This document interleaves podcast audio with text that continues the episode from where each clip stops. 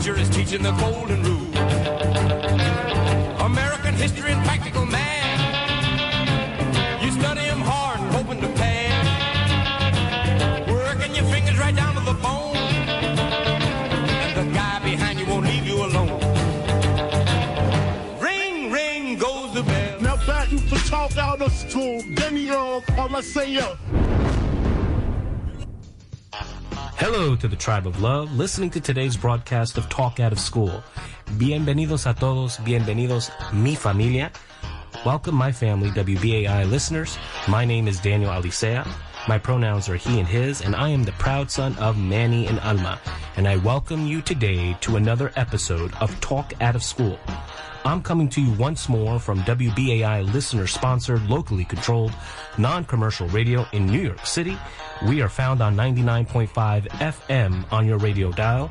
This is a Pacifica radio station, and we are also being live streamed on WBAI.org. At Talk Out of School, we focus on the issues affecting public schools and public education here in New York City, on the state level and nationally.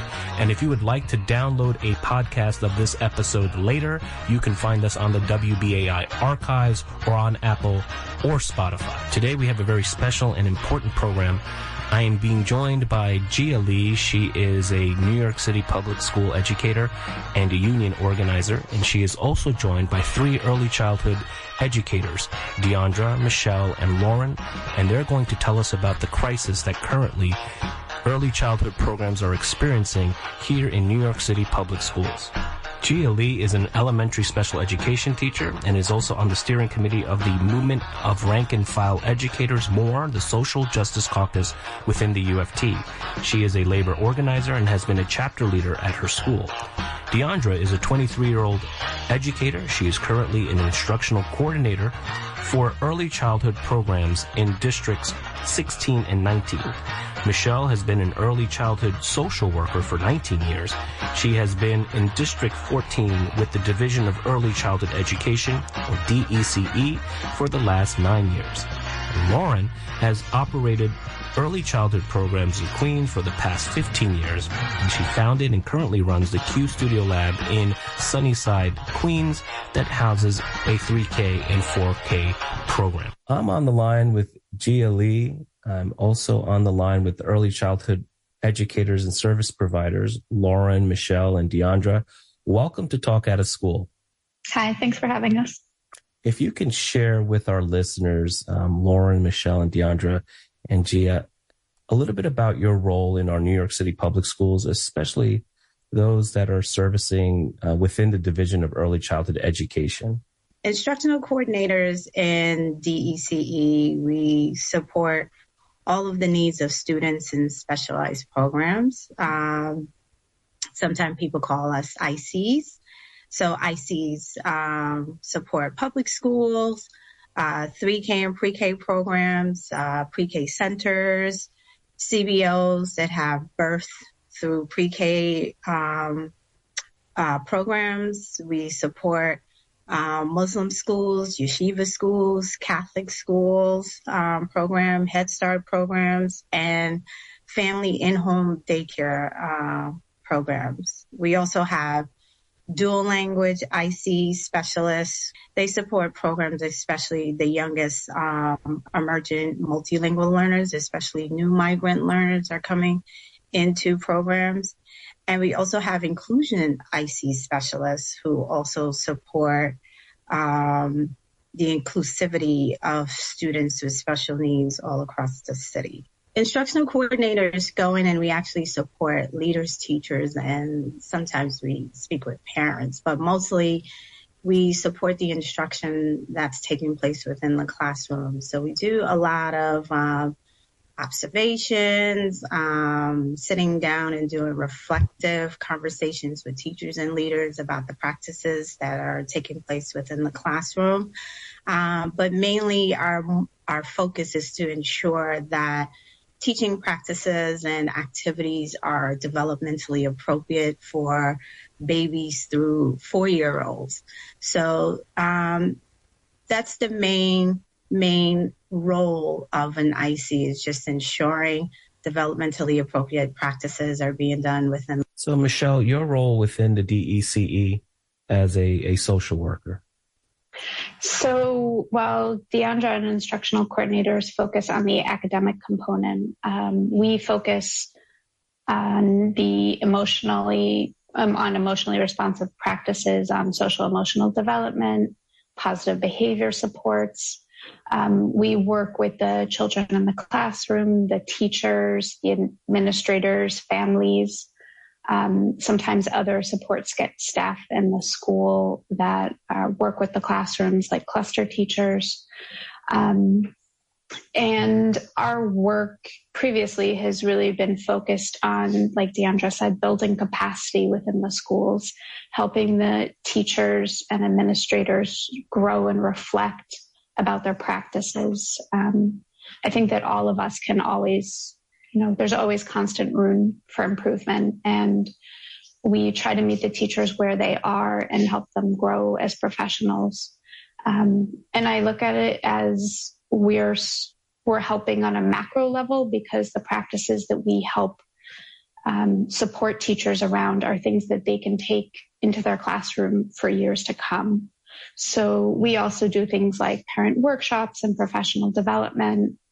Um, but our, our role is really just to to help create an emotionally responsive classroom so that children feel seen and heard. Um, one of the things we talk about constantly is safe, nurturing, and predictable environments because that's how children thrive. And particularly in the last several years, trauma has been an incredibly huge issue. And people think that because children are small, it doesn't affect them when in fact it's the opposite. It affects them and they don't usually have the words to express it and cope with it in healthy ways. And that's part of our role. Lauren, your, your role as a site coordinator within the DECE. Well, I actually started. Um, I started the Q Studio Lab um, in our community in 2016. Um, but prior to that, I ran other another program called Amazing Magic Beans in our community, and I'm I'm also representing. There are a lot of us who are small business owners who are women and uh, particularly women of color who this is how they support the community and their families at the same time. So my role is to both to run the program, to make it so that when families come in, they have someone to talk to. They know what we do in the program. I work with teachers. I work with our education directors and make sure that the communication pathways and services are being provided and communicated to families. So families know what they're getting teachers get the supports they need. Education directors know how to work with DOE also and provide our ICs and our social workers with the information they need to support us and for us to also share what we're finding is working in our classrooms um, with our ICs and with our social workers. So then that can be shared with other programs. So we have worked in collaboration in many ways. Um, with our own program and then with others in our community. So our main role, I mean, my role is to talk to the parents. I always say, you know, when you're running a program, so much of your time is supporting parents to know they can, they have a community. It's, they're not in this alone. Raising children is hard and no one's supposed to know how to do it by themselves and no one can do it by themselves. So our center also offers support systems in terms of, um, you know, programs for parents so that they can join by Zoom while they're cooking dinner and get information at the same time.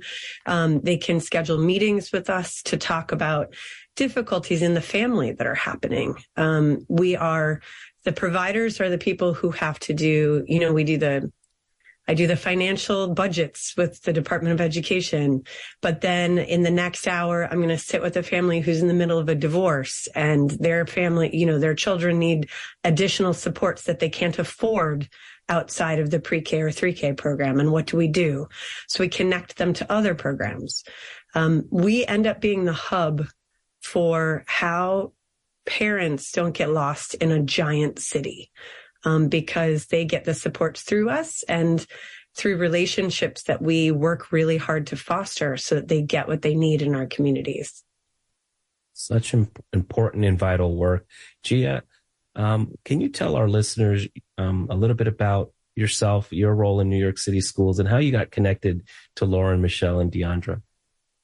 Yeah, thank you again, Daniel, for hosting us because this is such an important, vital issue for New York City. Um, I'm a New York City public school teacher. I'm a special education teacher. This is my 23rd year. I just happen to be on sabbatical. Um, and I'm also a member of the movement of rank and file educators, the social justice caucus within the United Federation of Teachers. And I got involved because in September, right before school started, I got a phone call. Um, you know, and I'll just provide a little context for for the situation here. I learned that there are close to about three to 350 instructional coordinators and social workers in New York City, and how they're um, divided is by region. So the Queens has an office, uh, Manhattan North and South have an office, Staten Island, Manhattan. I know they're kind of divided between two um, divisions, upper and lower, and then the Bronx. And through these regional offices, they support uh, a couple thousand early childhood programs across the city. And this is not just, you know, like, oh, this program was in existence for a few years. Some of them have been around for decades doing this work. And um, for folks who don't know, universal pre-K, 3K programs are were a model.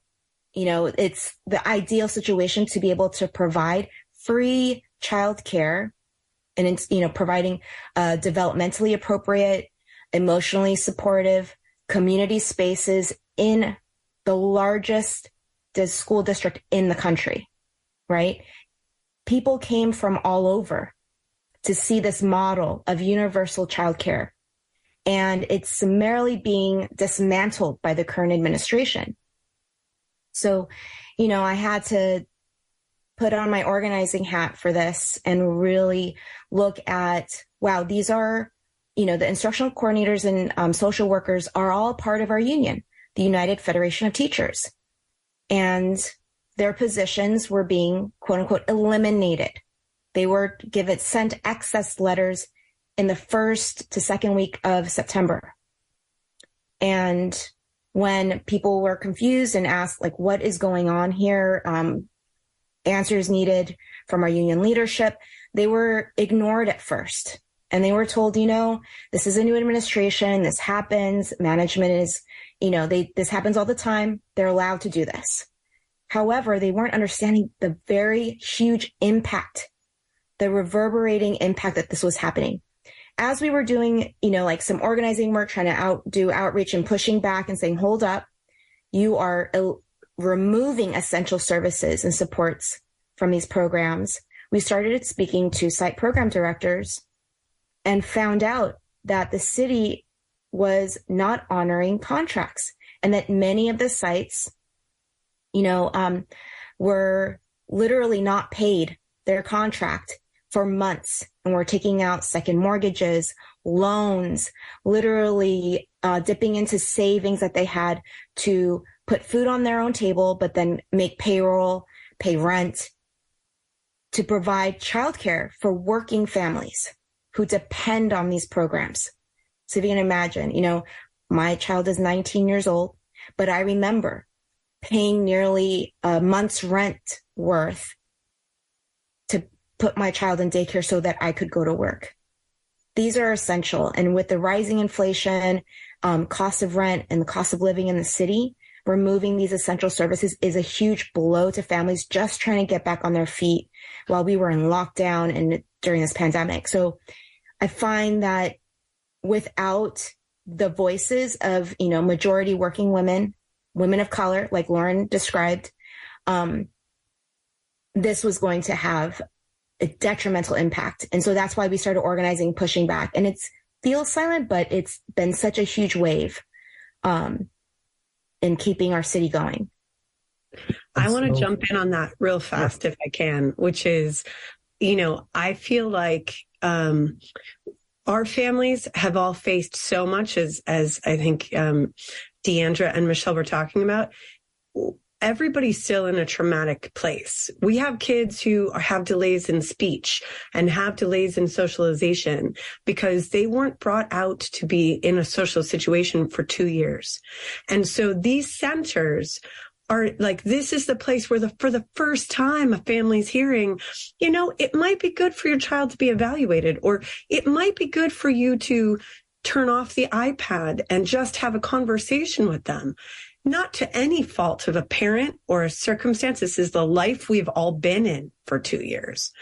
Um, and then for centers to have made it through this pandemic and to take a breath for a second and say, okay, I can give services now without worrying about my rent. And then suddenly to go through September, no payment, October, no payment. For us to be in February of an academic year and have probably about 65 to 70% of providers in the city of New York not having their contracts honored, not being paid for services so that this program is running on the backs of small business owners, on the backs of nonprofits that are barely making it without the payments from the city. So a little bit deeper, I want to, I want to get more on a, a, a micro level with uh, Michelle and Deandra. Can you walk us through these letters in September?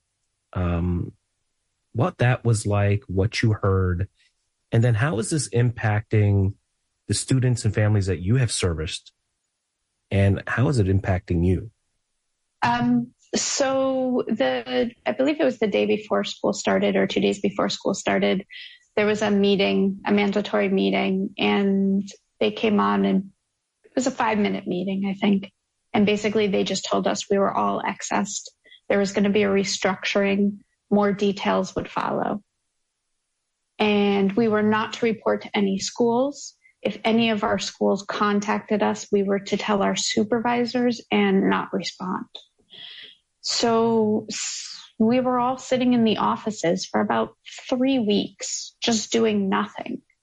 Um, and restructuring, it's not that restructuring and changes haven't happened in our division in the past. Um, and I think a lot of people thought initially that it would come down to a seniority issue. And one of the conversations um, we had in our office, particularly, was that those of us that were tenured felt that it was our job to protect those of the colleagues that were not tenured. And and we said, you know, we'll we'll stand in front of you. We'll be the ones that that start off, um, you know, fighting back. And you're welcome to stand next to us, but we don't expect that. It's our job to protect you. So we just sat there for, for weeks with, we weren't allowed to do anything. We weren't fully accessed in the system.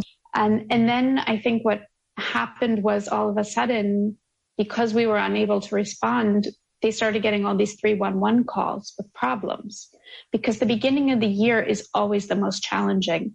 Children are coming in. Some of them had never been to school before. There's a huge amount of separation anxiety for parents that had, you know, their children had really never been, as Lauren said, outside before. Um, this was a huge change. So it was traumatic not only for the children, but the parents. And usually there's, you know, a couple children that have difficulties and but this year it, wasn't. We we weren't seeing like one or two children with problems. We were seeing like 10 or 11 children in a classroom that were having a, a huge amount of difficulty. And for anybody that has children or has worked with children, you know how incredibly hard that is, particularly with the younger children, the three year olds. Um, and we weren't able to support and, and that's something that Deandra and I and our colleagues usually go in right away. And we'll be there, you know, all day if we need to, supporting the teacher, supporting the assistant teacher, supporting the children and the families. Um, and then after all these 311 calls, I think, started coming in and all these complaints started coming in about where's my social worker, where's my IC, then we were told we were allowed to go back. However, it was on, um, I believe she said something like we were there to meet the immediate needs during this time of transition. We had no idea what this transition looked like, and everything just became crisis management, which was very different than how we had um, operated previously. I've, I've worked for the Division of Early Childhood since 2014. We have never focused solely on a crisis intervention model. It's always been very proactive, preventative, and trying to support the teachers. And now it, it just felt like putting out fires. Um, one of my colleagues described it as unrelenting emotional whiplash. And I, I think that's, that's really accurate. Um, we didn't know from day to day, week to week, if we were going to have a job. Um, and I know that I can speak for Deandra and myself and most of my colleagues. We absolutely love what we do. We, we take a huge amount of pride in it. it. It's something that we chose to do and we love it. And to tell us that, that we're not, basically, we're not, you know, very effective at our jobs, which was a comment that had been made by our deputy chancellor, was frankly hurtful and insulting. You, Michelle. Deandra, um, Okay, Michelle. Um, have you ever had um, a job um, that you passionately love, and then someone who's a complete stranger, who's now like your new boss, said, "You don't have this job, but you do have this job, but you kind of sort of can still do your job, um, as if you, you know, the way you used to do it before." that's very traumatizing. I don't know any single person in this world who can, you know, sit comfortably, um, live a comfortable life, feel stress free, and receive these traumatic news. And it's usually on a Friday, like every Friday, um, almost when the day is about to end. Um, our week has already been stressful enough because we weren't being communicated to. Um, the lines of communication definitely broke down. Like from the beginning of the school year, we were, Michelle was absolutely correct. For three weeks, we were sitting there and then it made it, it made an appearance as if the IC, ICs and social workers abandoned their sites. And what, and the message that didn't get out to leaders and site directors and even um, superintendents was that we were told not to reach out. We were told not to go to sites. Like that message never, never got out. And we couldn't speak on it either. You know, contacting our sites, we would have, you know, we would have been insubordinate and got in even more trouble. I'm probably going to get in trouble just talking on this radio station today, but you know, um, what's right is right. And I feel like we are here for a right cause and that cause is children and families of the communities that we support.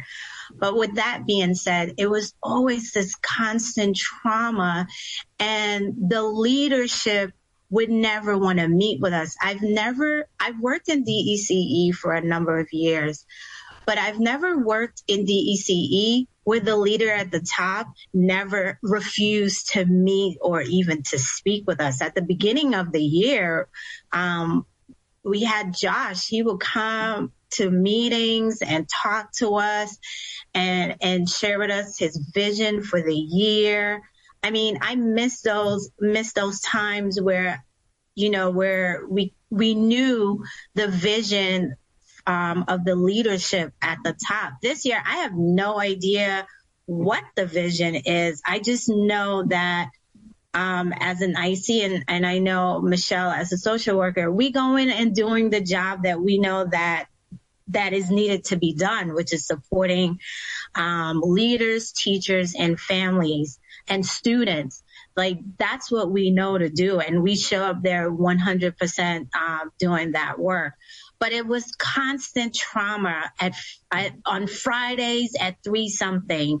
And it's always the, it was never from the top. It, it, the message was never from the top. It was always like, a meeting being called on teams and it's and it's it's our supervisors interpretation of what they think the leadership at the top is saying but it was a never it was never a clear message and never a clear vision. And then to be told that you're excess but you're not excess. So it's like you don't have your job. You could kind of go look for a job but you still can't look for another job. I mean, what person would be comfortable with with doing that? But ICs and social workers, we are still here and we are sticking it out because we know the bigger picture and the bigger picture is supporting the communities that we serve. And it's been traumatizing for um, for our own personal families where you come home and your loved one or your significant other is saying, well, so are you guys, do you guys still have a job?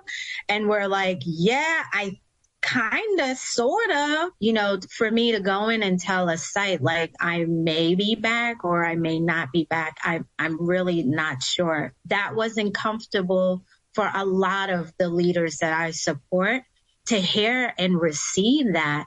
And they would always say, Oh, Miss DeAndra, I, I, I, really hope I'm praying that, that I get to see you, um, in a few weeks. One leader actually held my hands and prayed for me. Um, because she, she just couldn't believe what was happening, um, to ICs and social workers across the city she literally held my hands and prayed for me. Mm. And that's what it was like um, this year. You're listening to Talk Out of School on WBAI New York. Lauren, how, how has this impacted um, folks at, at Q Studio, um, yourself as well? Well, to build on Deandra's point, we just got a message from our IC saying, well, we're not going to be there not really sure when or how. And this year, particularly, when we're looking at the needs and trauma of the kids and families and what they've been through for the last three years, really, two and a half school years, um, for me, it was just, we had just figured out, we felt like, how to give what we knew was working to our IC so she could share it and also then work with her on what we were doing. Um, and then some of us were, I was talking to some other directors, ICs would come in and we hadn't been given budget. So because we had no money coming in, purchasing the supplies that are needed to make those classrooms developmentally appropriate was impossible for a lot of sites. Um, we, you know, we run a program that is extremely creative and um, dynamic and we uh, called upon a lot of parents for help and work but i have to say that was also really frustrating because i felt like we couldn't show what we knew how to do. Um, and this actually this started last year right? So in 2022 we were having trouble getting budget on time but then this year it just exploded into a massive um, problem across the city that I'd never seen in my 10 years of running a DOE program. Um, so for me personally, the part that's hard is when you're running a program and you want to be so present to the people who both work for me and who are the parents and families, like my love is helping the parents or helping the teachers find the way to connect to that child, getting them to come into the room and not be scared or know that they're going to be nurtured and loved in that classroom. And my preoccupation always and still is a lot of the time, are we going to get the money in time to make payroll? Are we going to be able, do we have to say to our landlord, I know you've worked with us for so long, but um, I need another two weeks before we can pay. So it makes my job you know, and then not to have the stability from DOE, not to have the transparency as was being talked about, um, that we didn't know what was happening. You know, it, this wasn't a matter of, um, a piece of paper, like we knew something needed to travel through a bureaucracy, right? We didn't know what the problem was. So we had September hitting we're not having money hit um, you know, reliably yet. We don't know when how that's going to work. We're being told the ICs and social workers, we don't know if they're going to come to site. So there's a lot of questioning of well, what's happening in pre-K and 3K. Can we rely on the program so we can support the families? And that has been an ongoing drumbeat. And for me personally, I didn't get into early childhood because I thought I was going to make a lot of money. I didn't get into early childhood because I thought, um, you know, this would be work I could do for a little while. you know, it's like I got into working with kids because that was where my heart is and was, and because my community needed it. And we've fought for it and we've, you know, strived to do it. So we now serve 200 kids and um and i get to see them walking down the street when they're six seven eight nine ten years old and they still say hi miss lauren. Hi miss lauren. That's that's my heart. That's why i do this work. Um but this dismantling is all i can call it. And i think gia i think you said that of you can't take a program that actually the whole city runs on and then say oh, if we just take, you know, the motor out and the tires off the car and the, you know, you'll still be able to drive, right? We'll still be able to operate. So my stress personally has been waking up in the morning going, how do I make sure we make payroll? I didn't spend my December break. I'm putting that in quotes, air quotes here. I didn't spend that break saying, Oh, good. I'm just spending it with my family. I spent it spending time with my family. And then also saying, can we make sure we hit payroll January 5th? Who else can I talk to? And working all of that so that we could be in a position where we could continue serving the 200 families that we serve. So that, I mean, for me, that's the big thing is I just want to do the work. like, let me do the work that we love to do. Um, and that our families and communities need and not make it, it doesn't need to be stressful. It really doesn't. It's like pay the bill, let the programs run and serve the community. Because if they don't, I mean, my big concern is we saw in the pandemic how much childcare was necessary for the economy of the entire city. And it's like the city has amnesia now. Like they've forgotten that, oh, people don't have a place to bring their child. They can't go to work.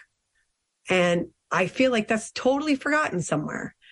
And it's not an exaggeration when we say 75% of programs are late receiving their payments across all five boroughs.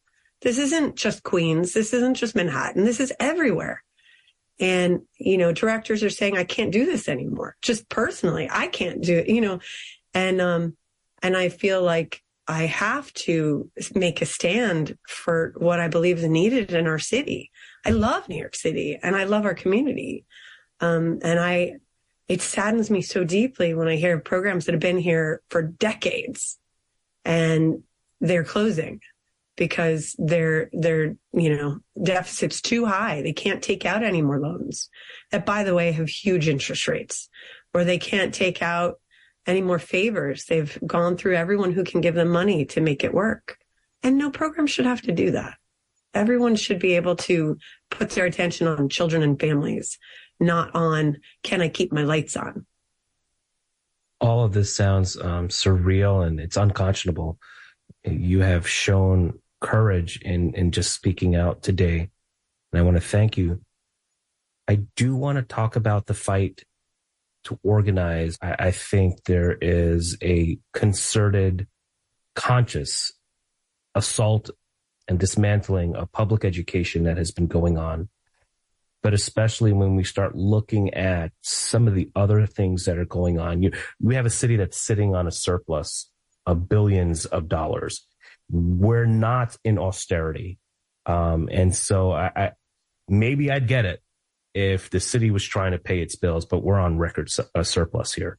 Um, and then I look at some of the movement on a federal level, on a state level, city council talking about we need to make sure there is universal um, child care here in the city. And then you start to find out that corporations and privatizers are also stepping into the mix here.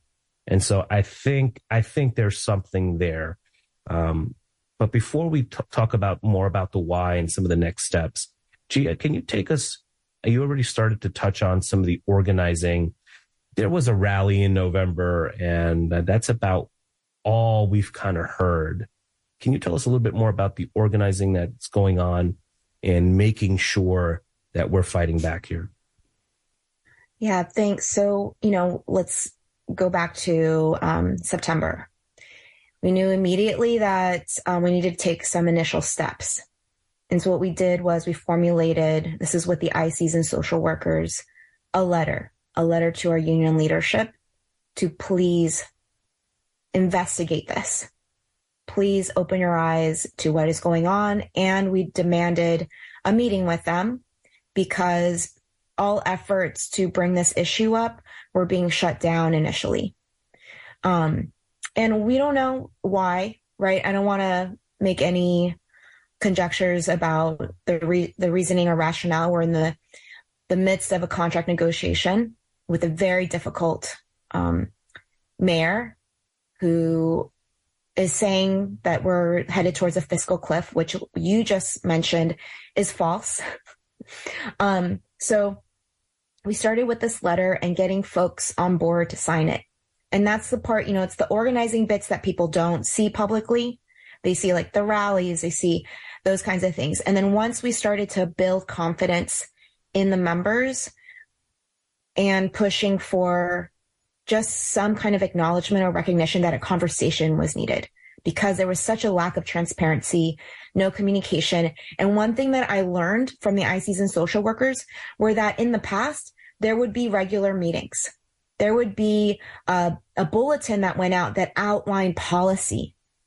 The deputy chancellor and the directors were very hands-on in the past in terms of what the needs they're recognizing and the in the programs were and how they were going to move forward. Uh, much of the CTLE, those are the the professional development credits that the educators need, were often offered through the ICs and social workers. And all of that was just completely um, not happening at the beginning. So no communication. So we pushed for the union leadership to hold a meeting with the ICs and social workers where I'll be honest, it was a huge disappointment because uh, union leadership basically gave the platform to the deputy chancellor and her people to explain the vision. However, it was still very vague, and there's a recording of it. Um, it was still very vague, uh, just that, you know, change is hard. And those were the words. You know, I'm going through transition. People going through transitions, you know, things are hard and we're going to make it better. So we'll have all these job postings. You can get a job if you decide in elementary school. Well, that just, the only thing that served to do was agitate, agitate the folks, the members. And then we took it a step further, started organizing a letter to the deputy chancellor, the chancellor's office to please reconsider this decision of restructuring the DECE before, you know, like having any kind of conversation with the people in it who are actually working in the ground. And of course, that one ignored. So we organized a couple of town halls. And this is where site program directors, early childhood educators, IC social workers, began to say publicly what was going on. This caught the ear of the media. We had an initial rally earlier in the fall, the one before the November one. And this is all to build an escalating campaign, right? Build awareness. And that's one thing in organizing people often, you know, don't realize there's a lot of building leading towards a big action that's actually public.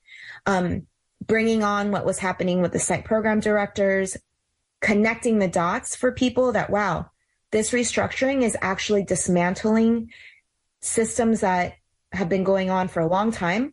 There was a record number of central DOE employees who fled, citing toxic work environment.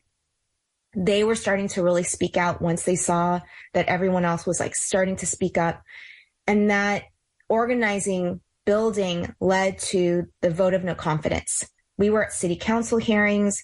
We did a press, a virtual press conference all before this. And by that point, the union leadership was starting to take the lead of the ICs and social workers by that time. Now, I will say we still have not gotten information from the UFT leadership about the vote, like the data.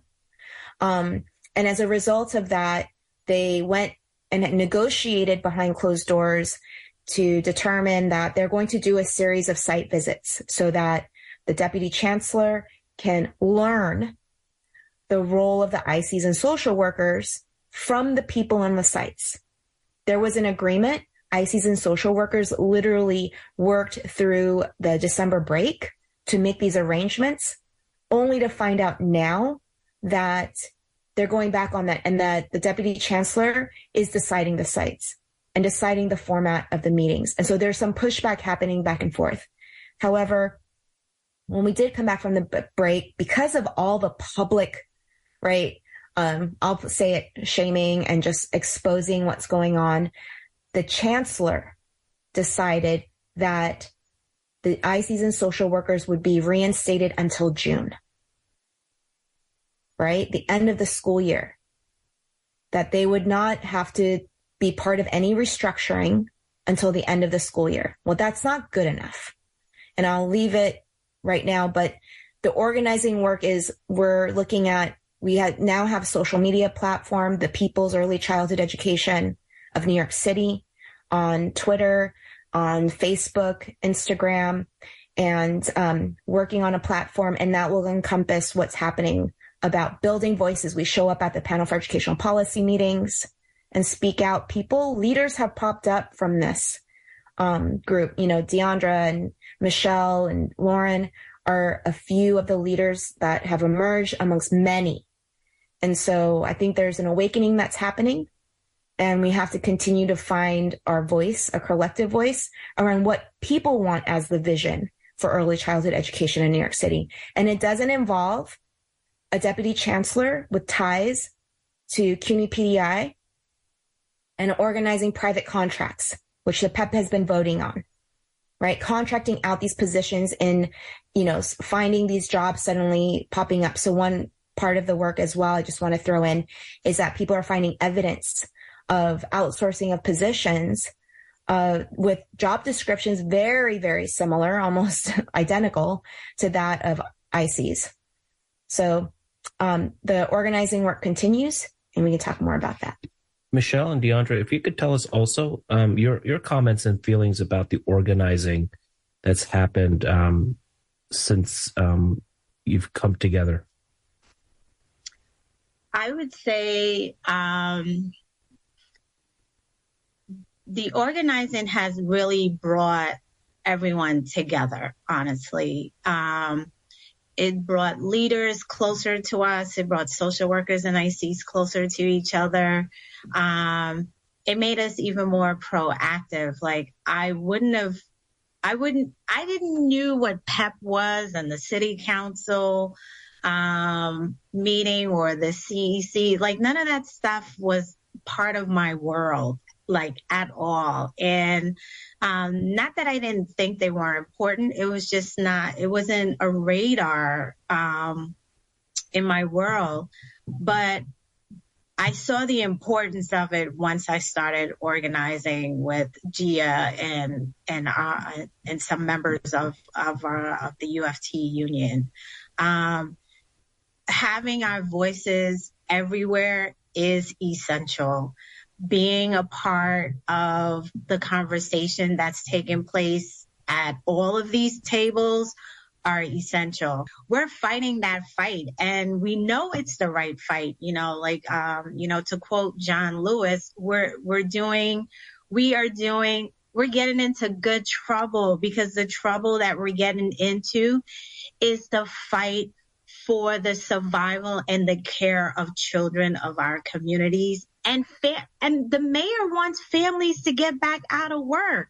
You know, I have a site that may close down and I'm hearing families saying to me, I have to decide whether I want to go back to work or stay home because I can't afford um, to pay for childcare.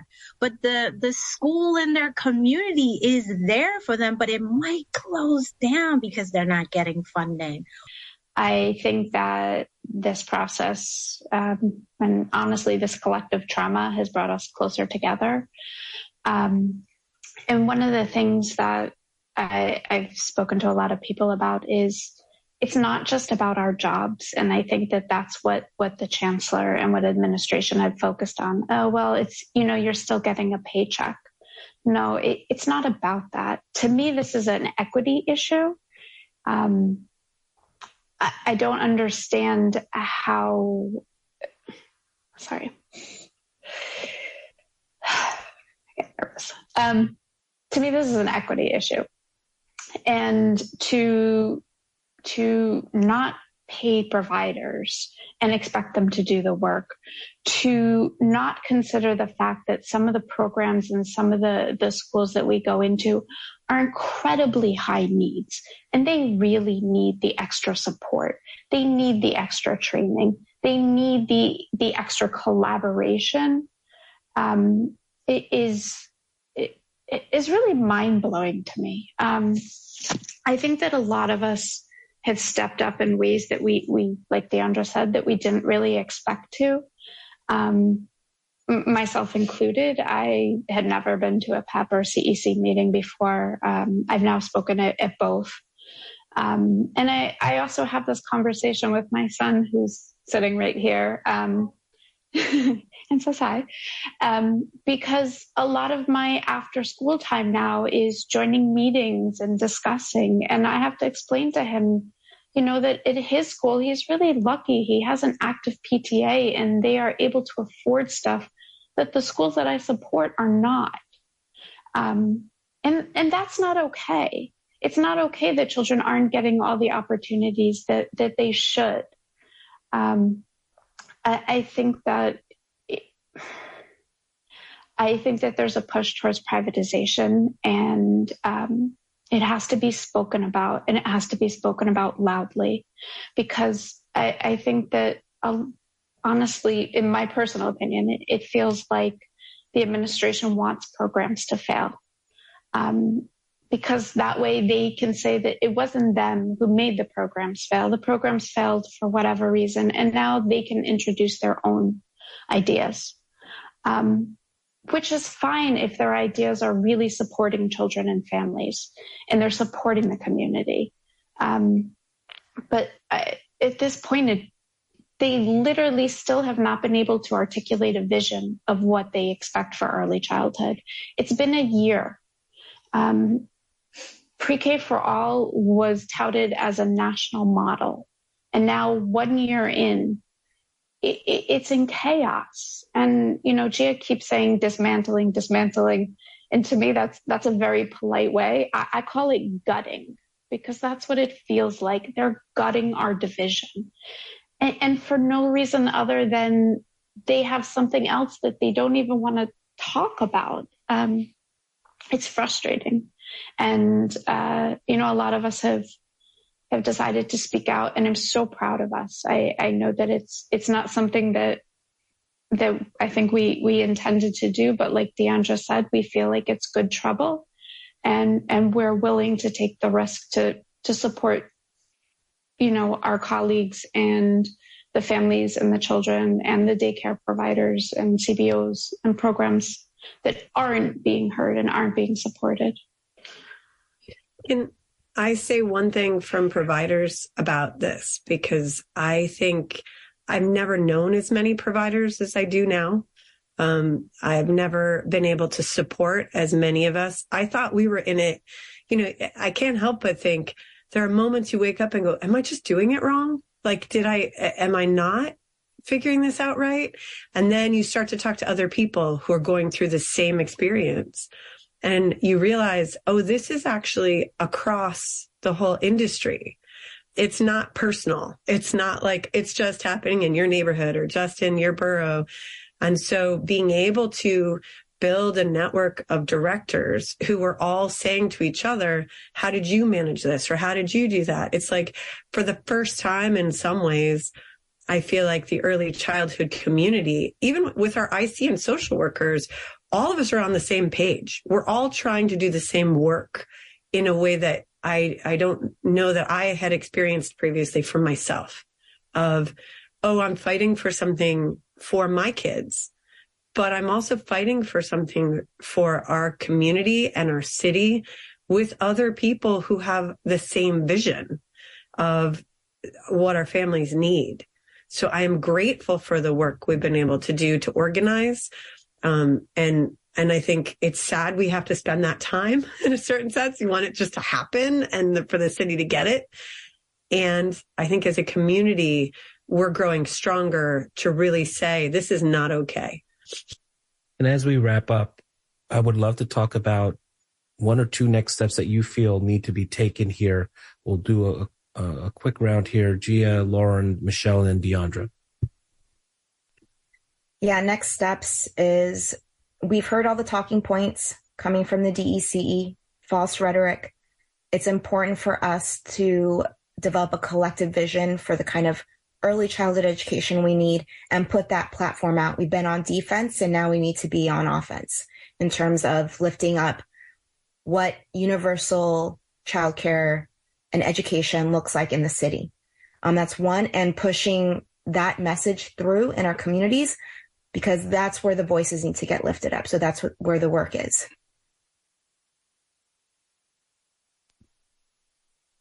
I think there are two things. I think there are two things that uh, need to be done right away. One is providers have to get paid. It's not a time to say, you know, we have to look at things and we have to do accounting and we have to do audits.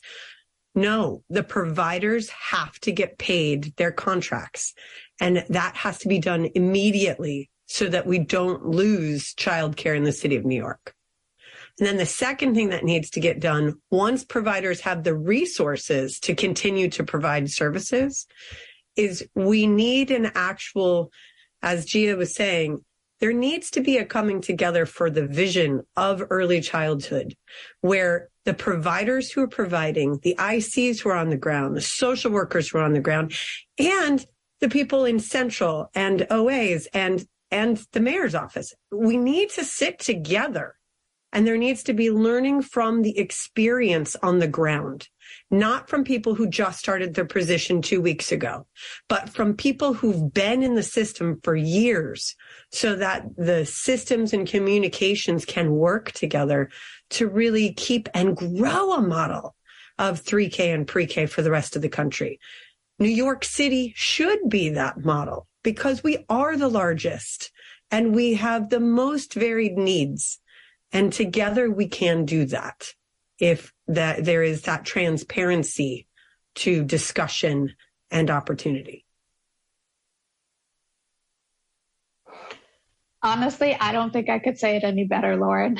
I, I echo what you said completely. Providers absolutely need to be paid completely and on time. And um, and there has to be a, a, meeting of both administration and the people that have the institutional knowledge about the program. It became a national model for a reason, and that's because of the hard work that everybody put in. And to throw the baby out with the bathwater makes absolutely no sense. I agree with all that was said um, before. Um, definitely a conversation needs to be had and not the, um, you know, posing for press um, kind of conversation where the cameras are there and everybody's buddy buddy and everybody's saying the right thing. We need to have like like a deep dive conversation and everyone needs to be at the table. Not some, not a few, everyone. Because you can't make a decision about early childhood without including the people that are, uh, you know, that are on the ground and also educating the community about the support that early childhood receive and stop dismantling or sorry, gutting um, early childhood support. I, I have no idea why someone from CUNY PDI is doing the same exact work that ICs and social workers are currently doing. And we are spending millions of dollars outside of the DOE, and you have that right here within the DOE. And also a next step, and this is my last piece, um, rescind those excess letters and reinstate all ICs and social workers. Thank you, Deandra. Thank you, Michelle. Thank you, Lauren. Thank you, Gia, for being champions and courageous today in telling your stories. This is a story that needs to be told, and I think we've told it. Thanks, Daniel. Thank you so Thank you. Thank you, Daniel. That's all we have time for today. I want to thank our listeners. I want to thank Gia Lee, Deandra, Michelle, and Lauren. Please consider becoming a member of WBAI as a special supporter of our show, Talk Out of School. Call 212 209 2950. That number is 212 209 2950 to make a donation. We need the support of people like you to keep going as one of the only non-commercial, purely membership supported radio stations here in New York City that doesn't run ads.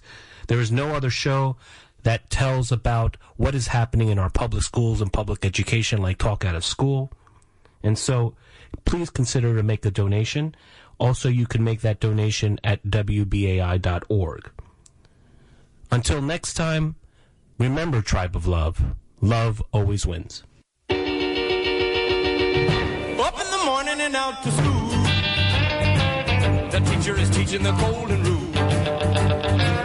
American history and practical